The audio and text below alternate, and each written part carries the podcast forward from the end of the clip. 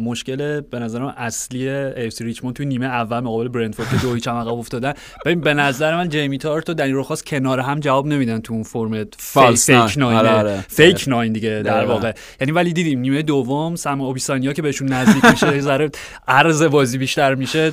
دو گلاشون هم زدن و همینطور. کاپیتان هم اومد. بالاخره وقت اوبیسانا می اومد جلو کاپیتان می اومد پشتش جاشو می‌گرفت. چیزم خب کانال کناری دنی روخاس هم آزاد می‌شد. روحاس یا روخاس روخ... آمریکای جنوبی روحاس میگن اسپانی روخاس آره. روخاس آره. من مشکل پیدا کردم.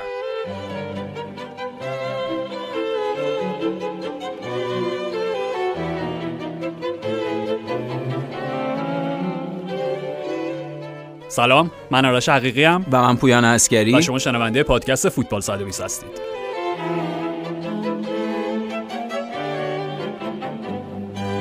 در انتهای این اپیزود پویان یه گپی می‌زنیم راجع به سریال تد لسو حتما. به واسطه و به بهانه اینکه خب season دوم به پایان رسید. بله. و نمی‌دونم پیدا کردن صرفا پاسخی برای این سوال که اصلا چرا باید تد لسو تماشا کرد به عنوان یک هوادار فوتبال. حتما okay. آره. فقط قبلش یه ذره کار جدی تری داریم و نگاهی به بازی رده‌بندی و فینال لیگ ملت دومین دوره آره لیگ ملت های اروپا است بس هر جا که دوست داری شروع کنیم نمی‌دونم. فکر کنم از نکات یا highlight های خود بازی ایتالیا بلژیک خوب باشه که صحبت کنیم. تکرار همون نتیجه در بازی چند ماه پیش تو یورو و خیلی جالب بود. گل اول ایتالیا هم باز بارلا زد یعنی تکرار همون شرط بود. ولی خب اهمیت بازی کاملا متفاوت بود. این یعنی بازی بود که برنده‌ش به جمع چهار تیم راه پیدا می‌کرد و این بازی بود که خب حالا غیر از اون اعتراضایی که کورتوا بازیکنای اصلا راضی نبود. خیلی چقدر نق‌نق کرد آره خیلی چند بار که ما انسانیمون ربات نیستیم و شما نمی‌دونم اصلا okay بیا راجع همین هم صحبت بکنیم. خب آره اینکه مشخصه اینکه برنامه بازی انقدر سنگین و فشرده است یه جاهایی خودمون همیشه این اعتراض داشتیم که اینا انسانن بار بارها راجع به صحبت کردیم به خصوص فصل دقیقاً به خصوص فصل پیش و کل اون داستانایی که یورگن کلوپ با بی تی اسپورت داشتن. دقیقاً اون تقویم فشرده به خاطر اون نظمی که از بین رفت آره ولی نمی‌دونم به نظرم حالا که چهار تیم جمع شدن حالا توی ایتالیا و به فاصله دو روز سه روز می‌خوام بازی بکنن. این یک بازی رد من که می‌دونی به نظر من پوچترین و بی معناترین و بی مفهومترین بازی اصلا کل جهان حتما. فوتبال رده بندی هست خوشبختانه تو یورو خب نداریم. آره خیلی تورنمنت ندارن دقیقاً. حالا جام جهانی جام جهانیش نمی‌دونم شاید به واسطه اون سنتش باز یه معنایی بده. جایگاه سوم در جام جهانی شاید هنوز یه معنی آره یه تو به حال مدال نقره و حالا هر چی. آره درست. ولی آره کلا به نظرم بی اما توی این context که حالا تیم‌ها جمع شدن و حالا هفته بازی ملیه و دو هفته بازیکنان کنار هم هستن به عنوان یه بازی میگم نیمه دوستانه به نظر من بد نیست. یعنی آره. ولی خب آرش. فایده ای می‌تونه برای مربی داشته باشه. حتما. یعنی از اون منظر خب اپیزود قبلی هم صحبت کردیم که این در واقع کارکرد مثبت لیگ ملت‌های اروپا بوده. به جای بازی دوستانه با اهمیت کمتر در راستای اون تقویت تیم و به دست آوردن نقاط ضعف و قوت تیم برای سرمربی. ولی خب از این ورم این هست. یعنی اگر مثلا بلژیک خب دو تا بازی دوستانه می داشت به فاصله سه چهار روز تو همین شرایط خب احتمالا مثلا بخش بازیکن اصلیش استفاده نمی‌کرد مثلا خب کورتوا یا تعداد دیگه ها و خب خود این لیگ ملت های اروپا و اون حال جدیت و اهمیتی که پیدا کرد مشخصا باعث شد که اینها بازی بکنن. یعنی به نظرم انتقاد کورتوا به شکل کلی در حقیقت فشردگی بازی هاست تقویم فشرده که تو این سالها دیگه خیلی هی فشرده و فشرده هم داره میشه. و فکر نکنم که انتقادش مشخصا به حالا صرف صرف بازی همینطوره. آره یعنی اینکه به صورت کلی این بازیکن ها مجبورن عملا هر سه چهار روز یه بار توی 9 8 9 ماه مجبورن هر سه چهار روز یه بار بازی بکنن و خب اون انرژی هم خیلی سخت دوباره بازیابیش از یه منظر دیگه هم میشه پویان لیگ ملت لیگ ملت رو نگاه که حالا راجع به خود بازی هم صحبت می‌کنیم. ولی یه دفعه اومد توی ذهنم. اینکه خب ببین قبل از اینکه این تورنمنت جدید افتتاح بشه توسط یوفا جزو معدود ایده های خوب یوفا و فیفا بله. غالبا تو تیم‌های کوچیکو که الان مثلا توی همین لیگ ملت توی اون سید دی توی اون رده چهارم می‌بینی چه می‌دونم همین جبل و طارق سان مارینو جزایر, فارو, فارو. آره. خب غالبا تو این تیم‌ها رو توی گروه های دوره, دوره مقدماتی خود یورو جام جهانی می‌دیدی و مقابل تیم‌هایی که خب دو ساعت سه ساعت از اینا بالاترن و هیچ جدال های معناداری براشون نبود. چون فقط تنها تلاششون برای این بود که کمتر گل بخورن. می‌دونی؟ ولی وقتی لیگ ملت ها میاد یه context جدیدی بهشون میده. دو جور بازی دارن حالا این تیم‌ها. خب یا خود اصلا خود مقدونیه شمالی که راجبشون صحبت کردیم و به یورو اومدن از راه لیگ ملت ها اومدن. بله، بله. یعنی قبل از این هیچ موقعیتی برای این تیم‌ها حالا درست آلبانی هم دوره قبلی بود ولی اونم به خاطر بیشتر شدن تعداد تیم‌ها بود. حالا بازی های این تیم های میگم رده چهارمی اروپا رو می‌تونیم به دو دسته تقسیم بکنیم. یکی بازی های بین خودشون که اونجا واقعا یه معنایی داره. خب اوکی. یعنی مقابل تیمی قرار می‌گیرن که به لحاظ کیفی نزدیکن به هم مثلا هم به قول تو جزایر فارو مقابل جهال طارق وقتی قرار می‌گیره. بله. یک جدال معناداره. بله بله. هر ممکنه بازی مساوی هر کدومشون ببرن. خب درست. اون اون بخشو دارن که بسیار به نظرم به پیشرفتشون کمک می‌کنه خب؟ و همین که اصلا می‌تونن به عنوان جایزه تلاششون یک رده بیان بالاتر آره. دور بعد. اون اصلا اون انگیزه ایه برای اینکه اون مسابقات جدی بگیرن. کاملا. ولی در کنارش حالا بازی. با تیمای بزرگترشون هم دارن که حالا همین دیدیم مثلا مقابل انگلیس تو همین هفته بازی ملی که شاید اون بازی هم چون یه, تر... یه در واقع ایده و نظریه ای هستش به خصوص توی مطبوعات انگلیسی زیاد راجعش صحبت میشه که حتی برای بازی های مقدماتی یورو و جام جهانی یک سری تیم‌ها همین تیمای در واقع سید چهارم اروپا بله. باید بازی های پیش مقدماتی رو پشت سر بذارن که دیگه جدال های بی معنایی مثل همین مثلا چون انگلیس و سن مارینو انگلیس آندورا آندورا آره به وجود نیاد که به نظرم اونم غلطه به خاطر اینکه به هر حال این بازی ها میگم حالا تو این context یه معنی برای این تیم میده.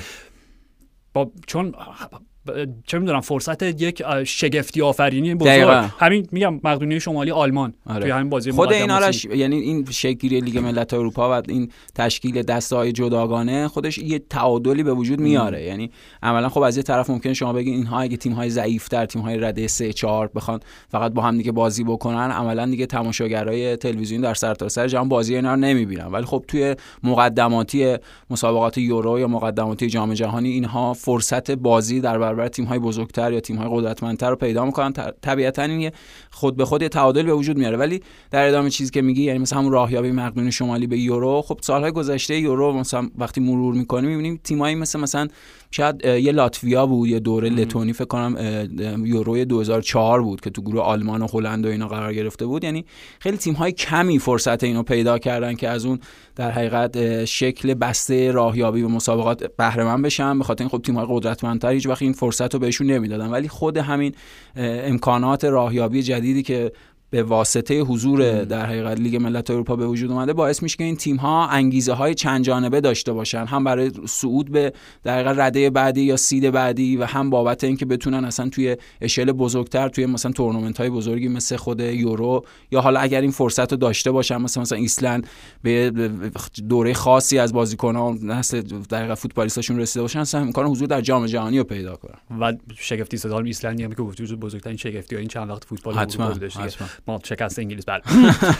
راجع به خود بازی بلژیک ایتالیا. نکته جذابش برای من این بود که خب دوباره به جاکومو راسپادوری بازی رسید. بله. در ترکیب اصلی شماره 9 تیم. دقیقا یورو هم دیدیم و میگم حالا این بحثش زیاد بوده که اصولا شماره 9 ایتالیا. حالا وقتی که چیروی موبیل آماده نیست که معمولا فرم با فرم ملیش خیلی فاصله داره. آندرا بلوتی اصولا امیدی بهش نداریم که مهاجم درجه یک بشه. چرا که نه شاید راسپادوری به حال از ساسولو اومده بازیکن بزرگی که اونجا روش کردن. هی پیشرفت داشته توی همین چند وقت اخیر و نکته اینه که خب خود مجموعه ایتالیا مانچینی و بازیکنان هم خیلی با حرارت و انرژی راجبش صحبت می‌کنن و همین همین چیزی که تو میگی معتقدن که آینده در حقیقت شماره 9 ایتالیا متعلق به راسپادوریه. آره استفاده از راسپادوری جز اون نکات جالب بازی بود. برخلافش بلژیک تغییراتش توی خط بالا بود. یعنی در ادامه اون چیزی که اپیزود قبلم گفتیم بازیکن دفاعی همونا بودن. یعنی نسل جدید بازیکن وجود نداره. همین یعنی نسل جدید دقیقاً تیم ملی بلژیک توی خط عقب یا نفرات دفاعی باز خیلی فاصله هست بین همین سه تا بازیکنی که خب این ضعفو دارن این مشکلات رو توی این یکی دو سال اخیر پیدا کردن و حالا بازیکن هایی که عملا میگم انقدر فاصله هست که نمی‌تونن حتی خودشون رو تحمیل بکنن. شاید با این دفاع منطقی نباشه آرش. یعنی با این کیفیت دفاع منطقی نباشه بلژیک این شکلی بازی کنه. یعنی با سه دفاع بازی کنه. شاید اصلا شکل بازیشو عوض کنه روبرتو مارتینز. حالا روبرتو مارتینز که مربی بعدی بشه راجب مهرهای هجومی و نسل فوتبال برخلاف نفرات دفاعی اونا اتفاقا خیلی بازیکن جالبی آره تو یورو هم دیدیم. مثلا جرمی دوکو یکی از اونها بود که همین مقابل ایتالیا اصلا به زمین اومد. آره, آره, آره. مقابل ایتالیا بود و مصدوم الان. همون. آره با... که این فصل به رن منتقل شد میگم بازیکنی که بسیار بسیار روش حساب باز میشه. از بروش فکر کنم رفت رن درسته. فکر کنم نیم فصل پیش یا, یا از ابتدای همین فصل آره. حال.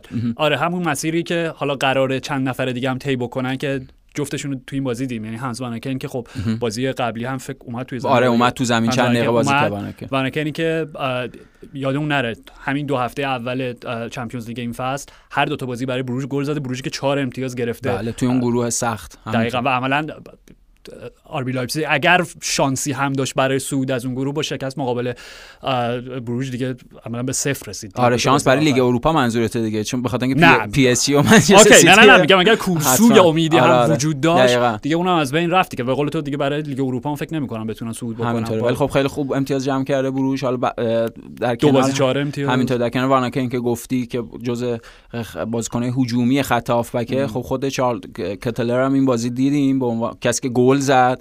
گل بلژیک هم جالب بود آرش. یعنی توی یه انتقال سریع توی سه ضرب از کورتوا به کوین دی بروینه و پاسی که به کتلر داد. کتلر هم جزو اون استعدادهای خیلی جوونه که زیاد راجبش صحبت میشه و مثلا میگم می‌تونه بهترین بازیکن بلژیک باشه در این نسل. همینطوره. یعنی بین این نسل بازیکن‌های نسل بعدی فوتبال ملی بلژیک بعد از اون نسل طلایی بیشتر کسی که راجبش صحبت میشه خود همین شارل کتلر کتلر با اسم خیلی سخت جالبی که داره حتما. و خب تو این بازی هم دیدیم. یعنی به عنوان بازیکن هجومی خب هم خیلی اندام در حقیقت بزرگی داره و هم در نسبت با اون اندام و شکل فیزیکی که داره تکنیک خیلی خوبی هم داره. می‌تونه خیلی بازیکن جالبی باشه و ببینیم حضورش رو به زودی توی یکی از تیم های مطرح این چند تا لیگ معتبر اروپایی حرف آتالانتا خیلی, خیلی جدی خیلی به آتالانتا لینک شده بهترین جای ممکنه. آره، جدی میگم. به خاطر اینکه اصلا نوع بازیش ببین جوریه که حالا توی تعداد کم بازیایی که دیدیم دو تا بازی Champions League حالا معدود highlight هایی که از این از این سمت و از اون سو به اون رسیده هم می‌تونه شماره نه بازی بکنه هم می‌تونه نه کاذب یا نه جعلی فیکلان آره. باشه هم می‌تونه کنارا بازی کنه یعنی عملا فوتبالش هنوز دقیقا توی پست جا نیافتاده. تمام اون پست های مهرای هجومی جلو رو می‌تونه امکانات بازی, بازی بکنه. آره. و بازیکنی که پویان با از تو مثلا سن 9 10 سالگی تنیسور بوده. آره. یعنی اصلا حرفه ورزشیش تنیس بوده. از یه جایی به بعد تنیس رو می‌ذاره کنار به خاطر اینکه میگه شما وقتی به عنوان یک تنیسور بازی رو میبازین هیچ بهانه ای دیگه وجود نداره. چون فقط و فقط خودت خودت اشتباه که هیچ آره. جایی برای قایم شدن و فرار کردن نیستش. بنابراین من دیدم خیلی داره به فشار میاره و هر بازی که میبازم بنابراین رو رو آوردم به فوتبال و خب مشخصم. آدمیه که یک کمالگرای محض یعنی یک پرفکشنیست در به قایت خودش فقط همین بس که دوتا الگوی اصلیش راجر فدرر و کریستیانو رونالدو. دیگه آره. هر کدومشون هم نزدیک بشه. همین اون توضیحی که تو دادی نشون میده چه آدم به قول خود کمالگرایه ولی خب اگه در حقیقت این فرصت رو داشته باشه که به آتالانتا بره خب بازیکنی داشتیم آرش که بازیکنایی داشتیم که توی یکی دو فصل اخیر به آتالانتا پیوستن ولی اونقدر نتونستن پیشرفت بکنن. مثل خود سم لمرز که, که برگشت آره فرانکفورت. یعنی رفت آره آره رفت الان قرضی فرانکفورت بازی می‌کنه. یا خود مثلا میرانچوک که با کلی انتظار وارد آتالانتا شد ولی اونقدر نتونست پیشرفت کنه ولی خب این فکر می‌کنم جز اون بازیکنی باشه که اگه بره آتالانتا بتونه موقعیت خوبی اونجا به دست بیاره. حتما. راجع فینال صحبت بکنیم. و به نظر من فقط و فقط از یه جا میشه شروع کرد.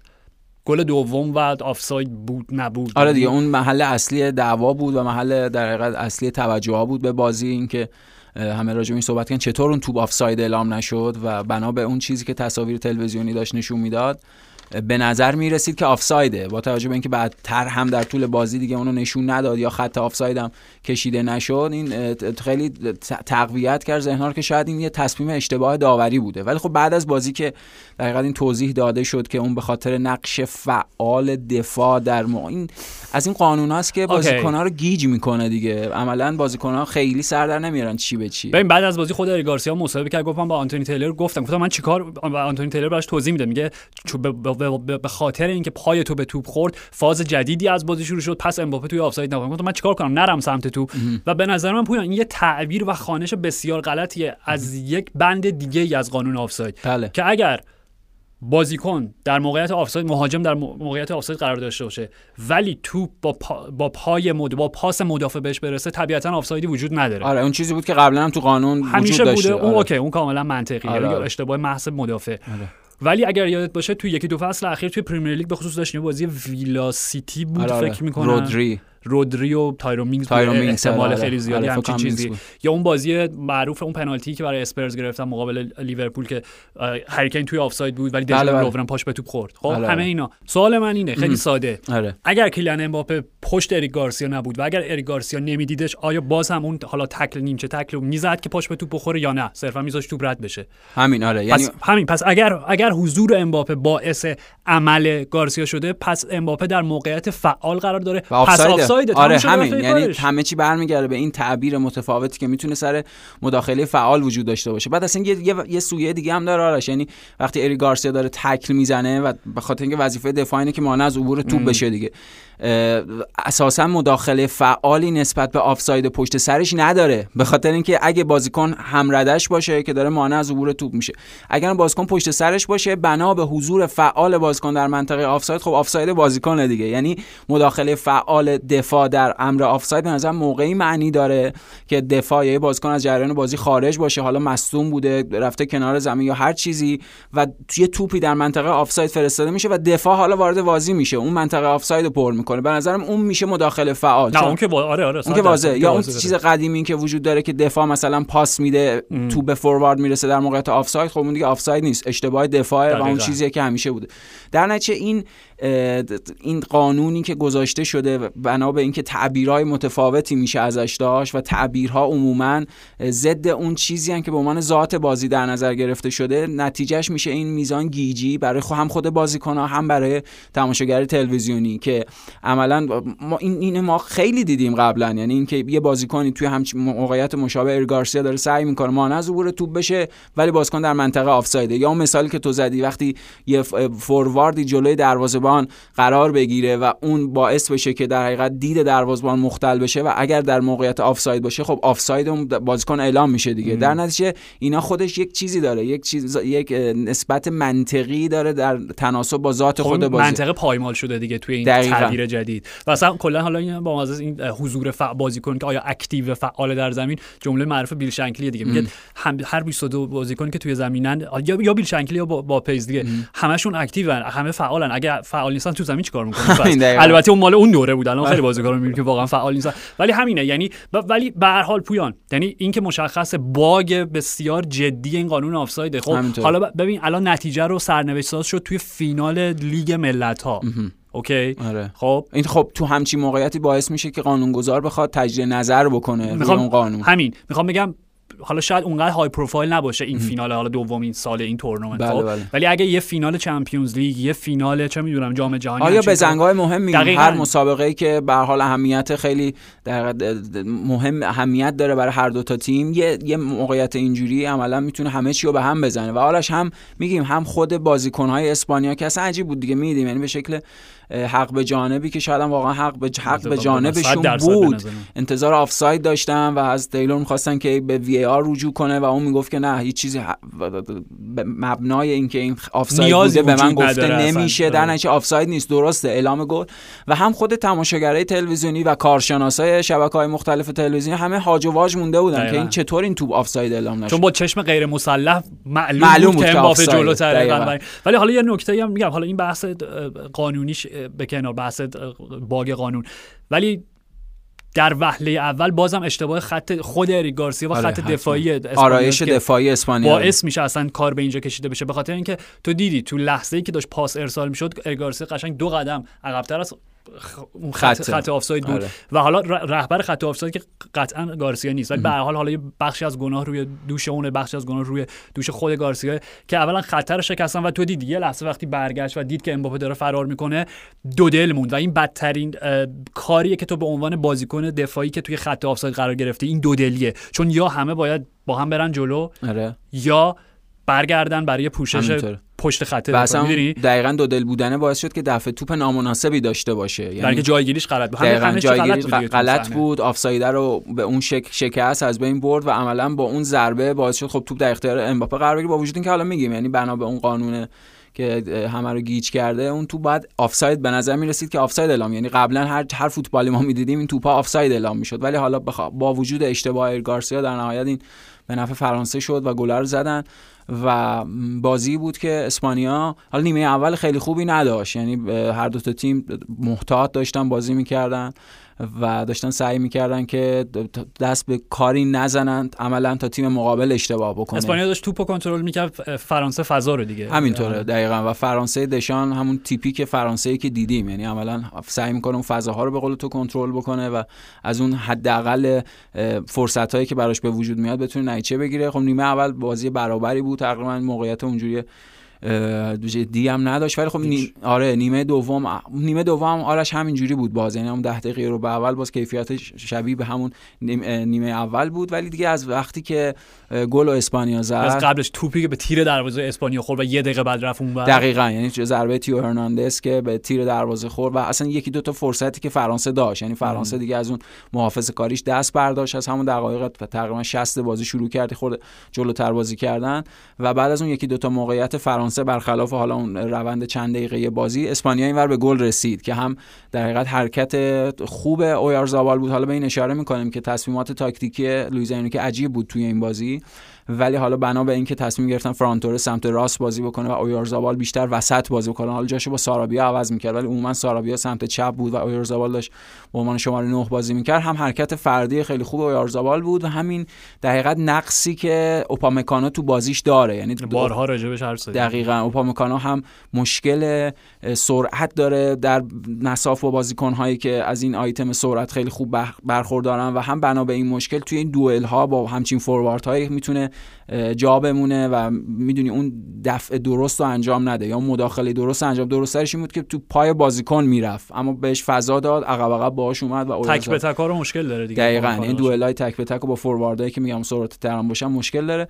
ولی خب بعدش فرانسه خیلی سریع به بازی برگشت. حالا من می‌خوام بگم آرش اگه موافقی قبل از اینکه به برگشت فرانسه بازی بپردازیم راجع به تصمیمات تاکتیکی عجیب خود لوئیز انریکه صحبت بکنیم چون به دو تاش اشاره کردیم. یکی اینکه به پائو تورس بازی نداد و از اریک گارسیا استفاده کرد. باز همون مدل چرخشی که تو یورو هم داشت. تو یورو هم کار عجیبو می‌کرد. یعنی مثلا یه بازی پائو تورس فیکس بود یه بازی اریک گارسیا fix بود.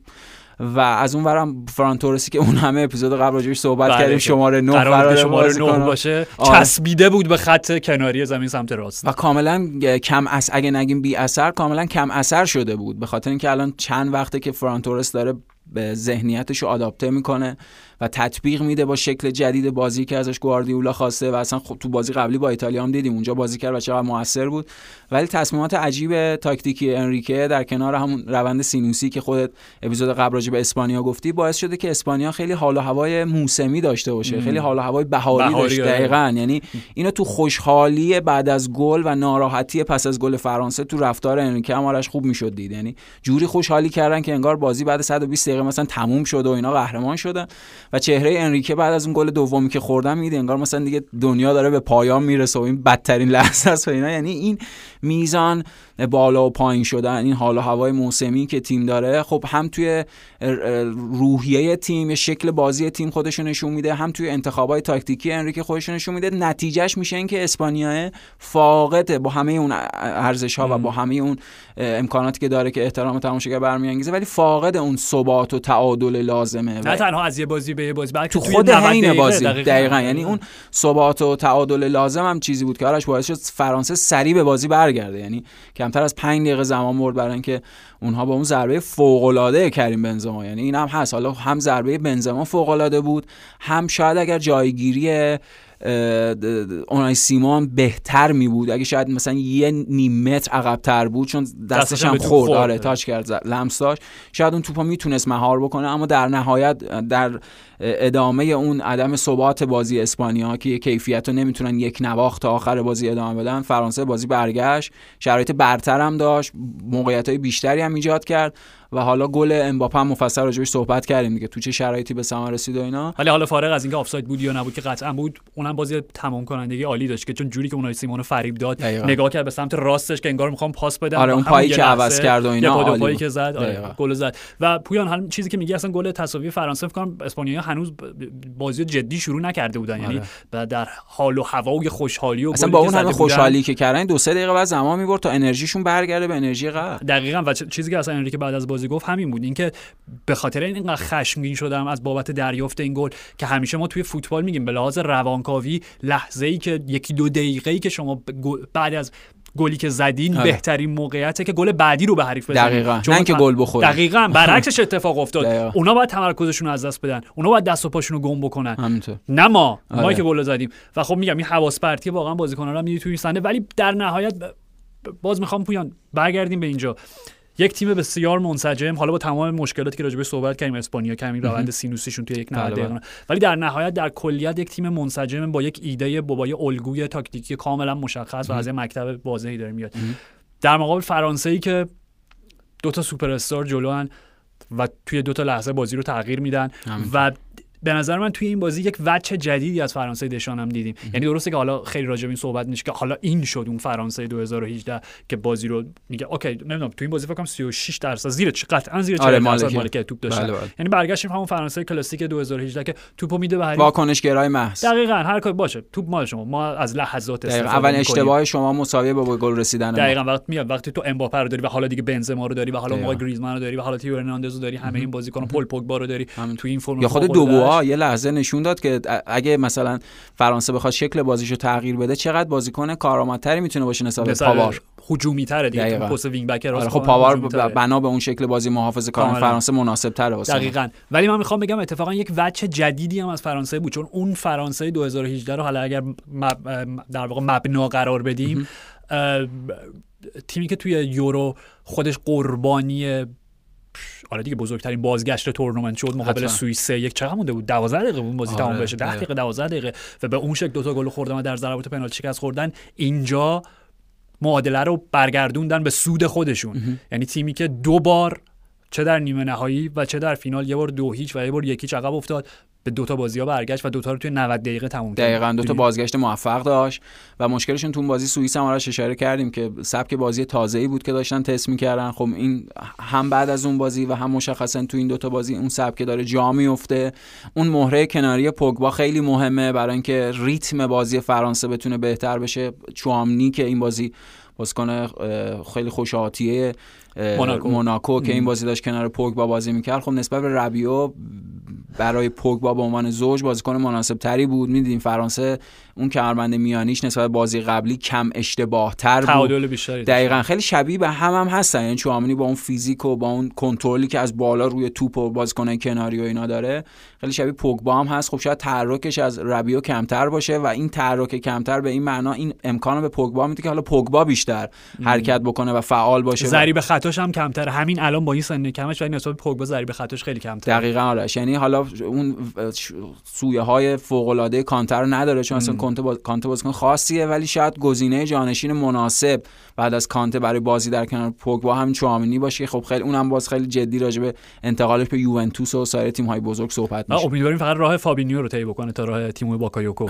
چون کاملا متضاد در 180 درجه با هم فرق کردن. دو. بازیکن کنار هم بودن تیم لئوناردو ژاردیم چیزی که راجع به کانته هم گفتی جالبه. کانته چرا ما کانته کمتر امروز داریم آره. بازی می‌کنیم. کانته به احتمال اینکه قرار برگرده آنتوان گریزمان خب؟ اوکی به لحاظ حضور در بعد هجومی خب واقعا خاموش بود. آره. ولی دیدیم توی اون چقدر؟ 65 دقیقه 70 بله. دقیقه اون دقایقی توی زمین بود. وظایف دفاعیش رو حداقل خیلی خوب یعنی اون جوری که داشت مخصوصا داشت بوسکتس رو پرس می‌کرد. خب؟ ولی یا نمی‌دونم یه جورایی مارک یه جورایی همش با بوسکتس دقیقا بود. آره که بازی اسپانیا رو به خصوص توی اون همون بازی اول نیمه دو- دوم که اصلا ورقه بازی برگشت و به قول تو میگم از نیمه یک از یه نیمه بسته به نیمه بسکتبالی رسیدیم که عملا بعد. گل اویارسابال دیگه فقط تو از این box به اون box داشت. بسکتبالی شده بود کاملا نظمش رو از دست داده بود. نظمش رو از دست داده بود خب جذابتر بود حتما برای بیننده قطعا تل- جذابتر. ولی احتمالا دشان و انریکه جفتشون موهاشون رو میکندن که چه اتفاقی داره تو این زمین. میفته ولی من می‌خوام بگم نمی‌دونم شاید توی بازی حالا دیگه داریم راجع به جام جهانی صحبت کنیم چون عملا دیگه دور مقدماتی هم عملا دیگه روزای چند هفته مونده. فکر کنم یه دونه یه تعطیلی بیشتر بازی باشگاهی بیشتر دیگه نداریم تو نوامبر آره تو آبان ماه داریم. دیگه عملا تکلیف گروه ها مشخص میشه. تیمای آلمان که صعود کرد. آره آلمان اولین تیم صعود کرد. تیمای اول که تکلیفشون مشخص میشه. تیمای راه یافته به play-off هم معلوم میشه. همون. یعنی از الان دیگه و می‌خوام بگم که برمیگردم به اون حرف گریزمنم می‌خوام بگم که یکی دیگه از اون وجوه مثبت در واقع این لیگ ملت ها به خصوص برای فرانسه بود. اگر قرار بود فرانسه با همون حذف واقعا فاجعه برانگیزی که توی. یورو داشتن به لحاظ روحی روانی و فشاری که رسانه ها روی دوش خود دشان و, آره تیم و اصلا نمایششون چطور دور گروهی و میگم. جوری که به- سوئیس باختن اگه قرار بود همون فرانسه فقط با این پل و فاصله بازی مقدماتی بره به جام جهانی من مطمئنم همین الانش هم این هستش یعنی زمزمه های این توی فضای مطبوعاتی و فوتبالیشون به گوش می‌رسه که این تیمه با این همه مهره مستعد به خصوص همه جا همه جای زمین چیزی آره. کم نداره آره. با این همه مهره با یک مربی کمتر محافظه کاری و کمتر پراگماتیک می‌تونه فوتبال خیلی جذابتری بازی بکنه ولی از اونجایی که به حال کردیت قهرمانی جام جهانی هنوز برای دیدی دشان هست خب آره، آره. بنابراین اونقدر اون زمزمه تبدیل به فریاد اعتراض نمیشه آره. ولی می‌خوام بهت بگم اگر همون فرانسه فقط بعد از بازی مقدماتی خب اتفاق خاصی قرار نیست براشون بگم گرچه که توی بازی مقدماتی هم با اوکراین مساوی کردن با بوسنی مساوی کردن و به بله. زور فنلاند مردن اگر قرار بود اون فرانسه به جام جهانی منتقل بشه خب شاید شک و تردیدهای بیشتری باقی میموند. ولی این دوتا بازی که حالا یه نیمه نهایی فینال بود و قهرمان یورو رو بردن و قهرمان یورو رو بردن؟ نه فرانسه که ایتالیا رو برد.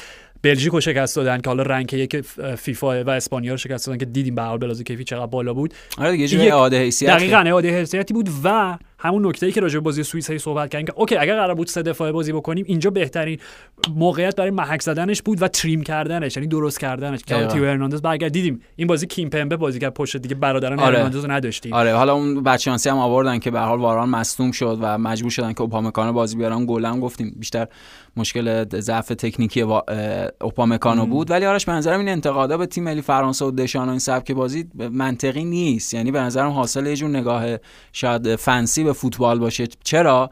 به خاطر اینکه اگه تاریخ فوتبال فرانسه رو نگاه بکنیم اونا دو بار قهرمان جام جهانی شدن. هر دو بارش با افراطی ترین شکل بازی واکنشگرا بوده. یعنی افراطی ترین شکل بازی محافظه کارانه که شما عملا امکانات مالکیت و امکانات در حقیقت تصاحب زمین رو به حریفت میدی و سعی می‌کنی تا جایی که میشه بازی از دور کنترل بکنی. هم فرانسه ژاکه که اصلا شاید یه جورایی شروع اون سبک بازی 4 2 3 1 و اون گسترشش اصلا تو فوتبال فوتبال چهار خطی دقیقاً چهار خطی اصلا با همون ژاکه با اون فرانسه ژاکه شروع شد و هم حالا اون چیزی که توی 2018 دیدیم یا اساسا وقتی فرانسه ای که همیشه مثلا هجومی و با خط بالای درخشان رو به خاطر میاریم حالا نهایت موفقیت اون رو به دست آوردن با اون ترکیب طلایی پلاتینی و تیگانا. دهه 80 دقیقاً دهه 80 که قهرمانی یورو بود. یعنی اون دو, دو تا جام جهانی جام جهانی 82 و جام جهانی 86 با وجود بازیکن میگم با وجود داشتن همچین بازیکن لوی فرناندز آلن ژیرسینا در نهایت اونها در نیمه نهایی باختن. یعنی در دو نیمه نهایی به آلمان باختن و اون نسل طلایی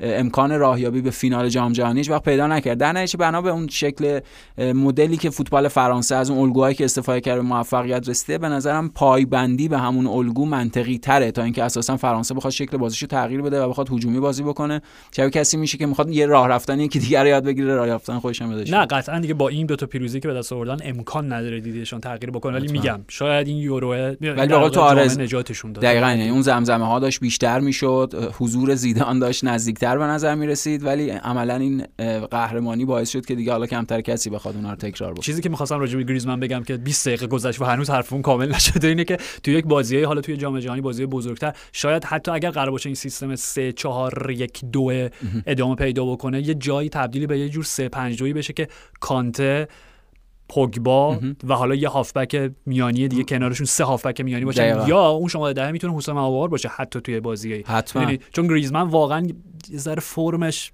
نمی‌دونم شاید یا شاید یه سال آره دوباره برگرده به اوجش. آره حالا گریزمن آرش فشارم به نظرم زیاد بوده. حالا تقصیر خودش هم بوده یعنی تصمیمات اشتباه باعث شده که خیلی فشار رسانه‌ای روش سنگین بشه. ولی به نظرم به قول تو اگه اجازه بدی می‌خوره زمان بگذره. من مشکل ندارم من اجازه آره نه یعنی به شکل طبیعی زمان بگذره و گریزمن بتونه یه خورده دور بشه از اون فضای سنگین روحی روانی که براش به وجود اومده و اینا. می‌دونیم بازیکنی که این قابلیت رو داره توی الگوهای تاکتیکی مختلف خوب حل بشه. یعنی بازیکن منعطفی در نتیجه به قول تو می‌تونه اون 3 4 1 2 تبدیل به 3 5 2 بشه تبدیل به 3 4 3 بشه شکل‌های مختلف.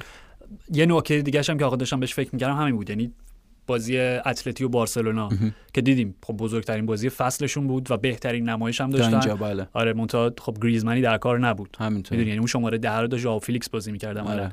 بنابراین نمی‌دونم. به نظر من نمایشش در این فصل لالیگا می‌تونه سرنوشتش رو تعیین بکنه در تیم ملی که چقدر به عنوان مهره اصلی دشان روش حساب بکنه. یه نکته هم راجع به هوگو و این دوتا بازی واقعا در اوجش و سیفایی که بازی قبل راجعش حرف زدیم از کوین دی بروینه داشت و اینجا یه دونه از اویارسابال گرفت. اواخر بازی وقتی که بازی یک یک بود داره حالا دو سه تا ببخشید دو, دو یک, بازی, بازی دو یک بود داره یعنی نجات یه چیزی راجع به یوریس این که شبیه داوید دخا خب؟ حالا یوریس هیچ وقت اونقدر فشار روش نبود. نه نه می‌خوام بگم اونقدر افت نکرد. آره. آره دیگه یعنی که فشار رسانه ها رو بخواد کاملا. ولی شاید از وقتی که دیدیم دین هندرسون برگشت به منچستر یونایتد چون خب دروازه‌بان یونایتد بود برای شفیل یونایتد بازی می‌کرد به صورت قرضی دخا شروع کرد به بهتر و بهتر شدن و عملا الان برگشته به فرم چه 2016 2017 قبل جام جهانی. خود یوروس هم این فصل هم توی اسپرز و هم توی تیم ملی خب جایگاهش الان کاملا تهدید شده. یعنی مایک منیان به عنوان حالا گلر قهرمان لیگ با لیل و گلر شماره یک حال حاضر میلان که بله. سریع خودش تو دل هوادارا زود جا کرد و جای جیجی دوناروما رو گرفت. آره. اون نفرت از دوناروما اونم کمک کرد. دقیقاً آفرین. یعنی دقیقاً یه فرشته نجاتی انگار براشون بود.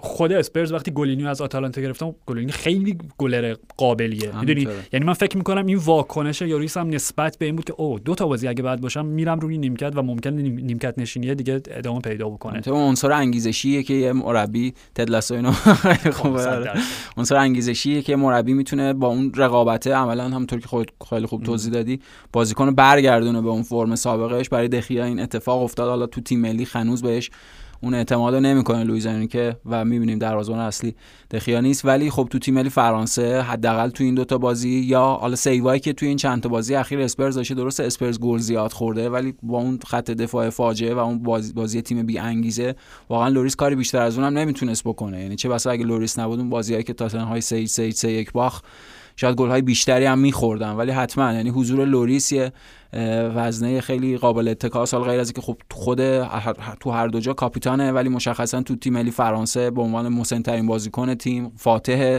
یکی از بازیکن مهم فاتح جام جهانی.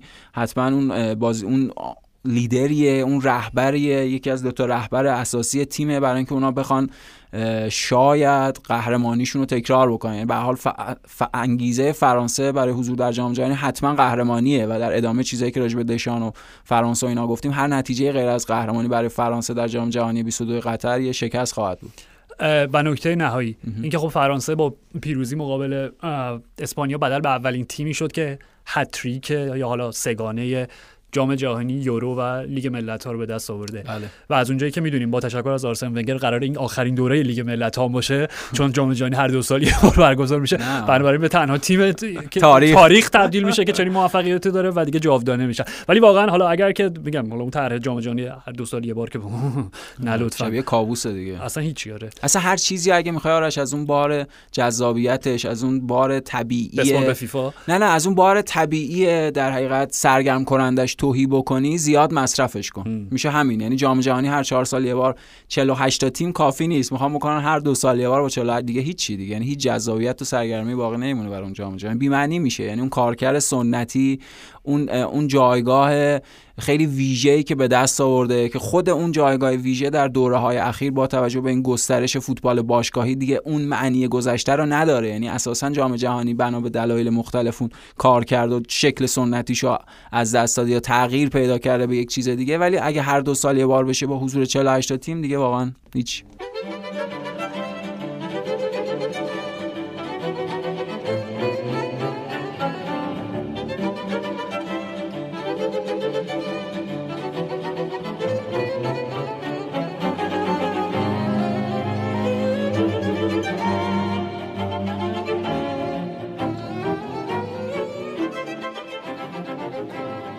تد لاسو. بله. پویان به عنوان خیلی راجبش حرف زدی. آره یعنی گوشه کنار بهش ارجاع آره. دادی مطالعه اسم تد لاسو بارها تو این پادکست استفاده شده. آره. حتما بخشی از دوستان حتما یه شناختی ازش داشتن همراه شدن. بخشی از دوستانم خب احتمالا شناختی نداشتن و گفتن اینا چی دارن میگن؟ و حالا به عنوان یک پیشنهاد. حتما. به عنوان پیشنهاد تصمیم گرفتیم چند دقیقه راجبه در حقیقت شو تلویزیونی سریال تلویزیونی تد لاسو صحبت بکنیم. دلیلش هم اینه که خب این سریال راجع به جمع یا گروه فوتبالیستاست یعنی context یا فوتبالیستا سوباسا اوزارا اینا نه. تارو اینا یه سری آره آره. یه سریال درام سریال کمدی درامه که در حقیقت زنده است. یعنی با حضور بازیگر و ایناست و خب اتفاقاتش داره در جهان فوتبال میگذره. مشخصا در پرمیر لیگ در لیگ برتر انگلیس داره میگذره.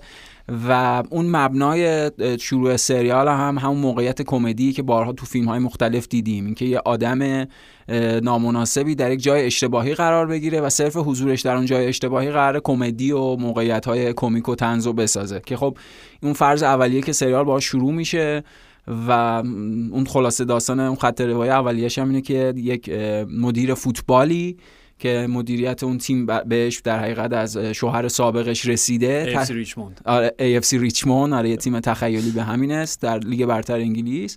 تصمیم می‌گیره در راستای انتقام جویی از شوهر سابق و حالا اون کینه هایی که نسبت به اون داره عملا تیم ویران بکنه در زمان مدیریتش و تصمیم می‌گیره یه مربی فوتبال آمریکایی رو از آمریکا برداره بیاره سرمربی تیم فوتبال بکنه در لیگ برتر انگلیس. که خب ورود اون آدم به اسم تدلسو با بازی فوق العاده جیسون سودکیس موتور درامه محرک این کمدیه. حالا خب طبیعتا اول به خاطر قرار گرفتنش تو اون جای نامناسب شوخی ازش ساخته میشه. ولی حالا نکته اینه ما که نمی‌خوایم در حقیقت نقد سینمایی که نمی‌خوایم بکنیم سریالو بحث سر اینه که به واسطه حضور اون آدم و خوشقلبی خیلی مثبت و امیدوارانه ای که داره هم روی کرده اون مدیر تغییر پیدا می‌کنه و همون اف سی ریچمان از یک حالت نوریش سیتی و وسپرومویچ طوری که قرار احتمالا حرف از سقوط کنه و فصل برگرده تبدیل میشه به یه تیم جدی. یعنی بحث سر اینه که چطور رویکرد مثبت و رویکرد سازنده از سوی سرمربی تیم می‌تونه همه اون محدودیت ها رو تبدیل به امکان بکنه و چجوری می‌تونه یه جور از هم گسیختگی فوتبالی روانی که توی مجموعه وجود داره رو تبدیل به یک مجموعه یک دست بکنه در راستای به دست آوردن حالا همه اون موفقیت ها که ما به تد لاسو اشاره هامون در در حقیقت اپیزودهای قبلی که داشتیم بابت باز برخورد مثبت خود مربیا بود. یعنی مثلا این چیزی که خب خود تو خیلی مثال می‌زدی از جسی مارش بود توی لایپزیگ که حالا غیر از اینکه حالا آمریکاییه و یکی از مربیایی که از ایالات متحده شاغله توی فوتبال اروپا ولی خب اونم همچین روحیه داره. خیلی مثبته خیلی سازنده است. تیم همه چی داره از دست میده. باختای سنگین داره. نایب قهرمان فصل پیش. انگیزه میده بازی دقیقاً. نایب قهرمان فصل پیش مثلا توی نیمه پایینی جدول تو بوندسلیگا ولی اون داره باز راجع به انرژی های مثبت راجع به اینکه چقدر تیم می‌تونه خوب باشه صحبت می‌کنه و می‌بینیم تاثیرش یعنی مثلا لایپزیگ اون مشکلات ابتدای فصل تا حدی برش فائق اومده. حداقل تو بوندسلیگا داره بهتر نتیجه می‌گیره. ولی نکته اینه که آرش این ما در بهانه های مختلف توی پادکست راجع به هم حالا بیشتر مستندهای فوتبالی صحبت کردیم. حالا سریال درام یا یک در درام فوتبالی به اون معنا خیلی در اون زمان یعنی توی یکی دو سال وجود نداشت که ما بخوایم راجبش صحبت بکنیم. طبیعتا تدلسو خیلی پیشنهاد خوبیه برای تماشاگرایی که هم حالا علاقمند مشخصا به فوتبال هستن و دوستان یه درام هول اون فوتبال ببینن و هم برای اونهایی که خب اصلا طرفدار این در حقیقت سریال های کمدی و اینها هستن و خب پر از موقعیت هایی که ما مشابهش رو توی فوتبال واقعی می‌بینیم تو لیگ برتر می‌بینیم. یعنی به نظرم خیلی خوب این مشابه سازی ها این شبیه سازی ها اتفاق افتاده. خیلی خوب مثلا روابط بین مربی ها مربی با سر هد کوچ با مثلا کوچ های کناریش یا روابط مربی با مدیر باشگاه. فرهنگ هواداری حالا اونقدر چون سریال کمدیه خبری از هولیگانیسم اونا به اون شکل تراژیک وحشتناکش نیست ولی به هر حال شما می‌بینی اون سویه های تند و تیز یا زمخت اون تماشاگرای آتشین فوتبال بریتانیا در نسبت بالا با ناکامی ها و شکست ها یعنی خیلی خوب می‌تونه اون مشخصا فرهنگ فوتبالی که تو خود فوتبال انگلیس وجود داره رو شبیه سازی بکنه توی موقعیت های دراماتیک سریال. و حالا اون داستان هایی که پشت سر می‌ذارن قصه هایی که عوض میشه عملا از یه موقعیت کوچیک اولیه تبدیل به مجموعه از داستان ها میشه در پایان فصل دو که جوز مورینیوش هم می‌سازه. بله بله. لو نده قصه رو لو نده به خصوص برای فرشاد آره آره. و خب میشه معادل های از آدم های شناخته شده این سالها در قالب شخصیت های این سریال دید. یعنی حالا به قول تو نمی‌خوایم اسپویل بکنیم و لو بدیم ولی هم آدم های مثبت اندیش هم آدم های با ایده های منفی و شریر و اینها همه معادلاشون در سریال میشه و این منابع الهامی که در جهان واقعی فوتبال وجود داره خیلی جذابش می‌کنه. پویان. یعنی هم به لحاظ بازیکن هم مدیر و حتی کتابا فصل اول season اول وقتی اینا دارن در واقع اپیزود اول فصل اول دارن از آمریکا به انگلیس میرن اون coach بیرد که در رفیق شماست دستیار بله. تد لاسو داره کتاب شما خواهش داره کتاب Inverting Pyramid جاناتان ویلسون رو می‌خونه و از همونجا انقدر خنده داره مواجهه این با مثلا چه می‌دونم مهمترین کتاب تاریخ تاریخ تاکتیک های فوتبالی. کتاب مقدس تاکتیک های و کام مشخصه وقتی کتاب جورش بازه هیچ فرقی نداره. این روزنامه تایم زنبو هیچ چیز ازش درک نمی‌کنه. یا مثلا توی فصل دیگه می‌بینیم توی دفترش نشسته و داره فوتبال اگینست انمی سایمون کوپر رو می‌خونه. یعنی خیلی بامزه است این ارجاعاتش به خود بدن اصلی فوتبال. یا خود اون دو تا بازیکن اصلی یعنی جیمی تارتو که خود با دنی روهاس آره آره. دنی روهاس که خب می‌تونه نماینده خیلی از مثلا بازیکنان آمریکای جنوبی باشه که مثلا تو همین سالا دیدیم. ولی خود جیمی تارت خب کاراکتر اصلی بخش زیادی درام روی دوش اونه. بازیگرش فیل دانسر اگه اشتباه نکنم. خودش توی مصاحبهش گفتش که من الگومو به خصوص مدل موام و رفتارم رو جیمز مدیسن و کریستیان رونالدو بنا کردم. و خود رویکند آره. که خب معلومه رویکینش که مشخصه. آره. ولی چیزی که خود برت گولدستین بازیگرش میگه که میگه میگه اون بخش خب زخممو از رویکین آوردن. آره. و اون بخش شاعرانه و عاشقانه رو از اریک کانتونا قرض گرفتم. می‌دونی یعنی وقتی همه اینا رو می‌ذاری کنار هم خب طبیعتا برای کسی که به خصوص میگم با فوتبال انگلیس دهه 90 بیشتر شاید عجین بوده. آره یه خورده مناسبات سنتی تر دقیقا. و میگیم همه معادل ها جالبه دیگه. یعنی معادل های خود بازیکن ها یا هم معادل اون ترنت کریم به عنوان یک ژورنالیست ورزشی که Independent Independent آره شوخی هم باهاش میگن Independent مستقل. و یا خود کاراکتر ربکا که مالک باشگاه اف سی ریچمونده مثلا می‌تونه ارجایی داشته باشه به کریم برایدی بارونس برایدی مثلا وست هم. دقیقاً می‌دونی؟ و بعد این داستان خط داستانیشون که به وست هم وصل میشه خب اینم خودش می‌زنه همینطوره یعنی اصلا هم پیدا کردن معادل های اون آدم های واقعی در خود در حقیقت سریال و هم اصلا خود وقایع سریال که مثل همه کمدی درام های لحن تلخ و شیرین داره و اون تلخ و شیرینیش هم خب یه چیز برگرفته از خود زندگی درنش تماشاش برای مخاطب خیلی سرگرم کننده و خود کاراکتر تد لاسو چون کاراکتر به عنوان یه sketch به عنوان یه طرح اولیه بله بله. توی فکر می‌کنم اگه درست یادم باشه شبکه NBC که حق پخش پریمیر لیگو گرفته بود خیلی سال پیش. یعنی موقعی که گرت بل گرت بل دوران اولش در اسپرز بود. بله بله. که جیسون سودیکیس به عنوان همین کاراکتر تد لاسو میاد و میاد به عنوان یه تبلیغی که و اصلا tag ش همین بود. یعنی اون tagline اون تبلیغش این بودش که فوتبال منتها نه اون فوتبالی که شما می‌شناسید. آره. آره که میره اسپرز مثلا یه چیز 5 دقیقه‌ای بود. بنابراین خیلی عمقی نداشت خب؟ همینطوره.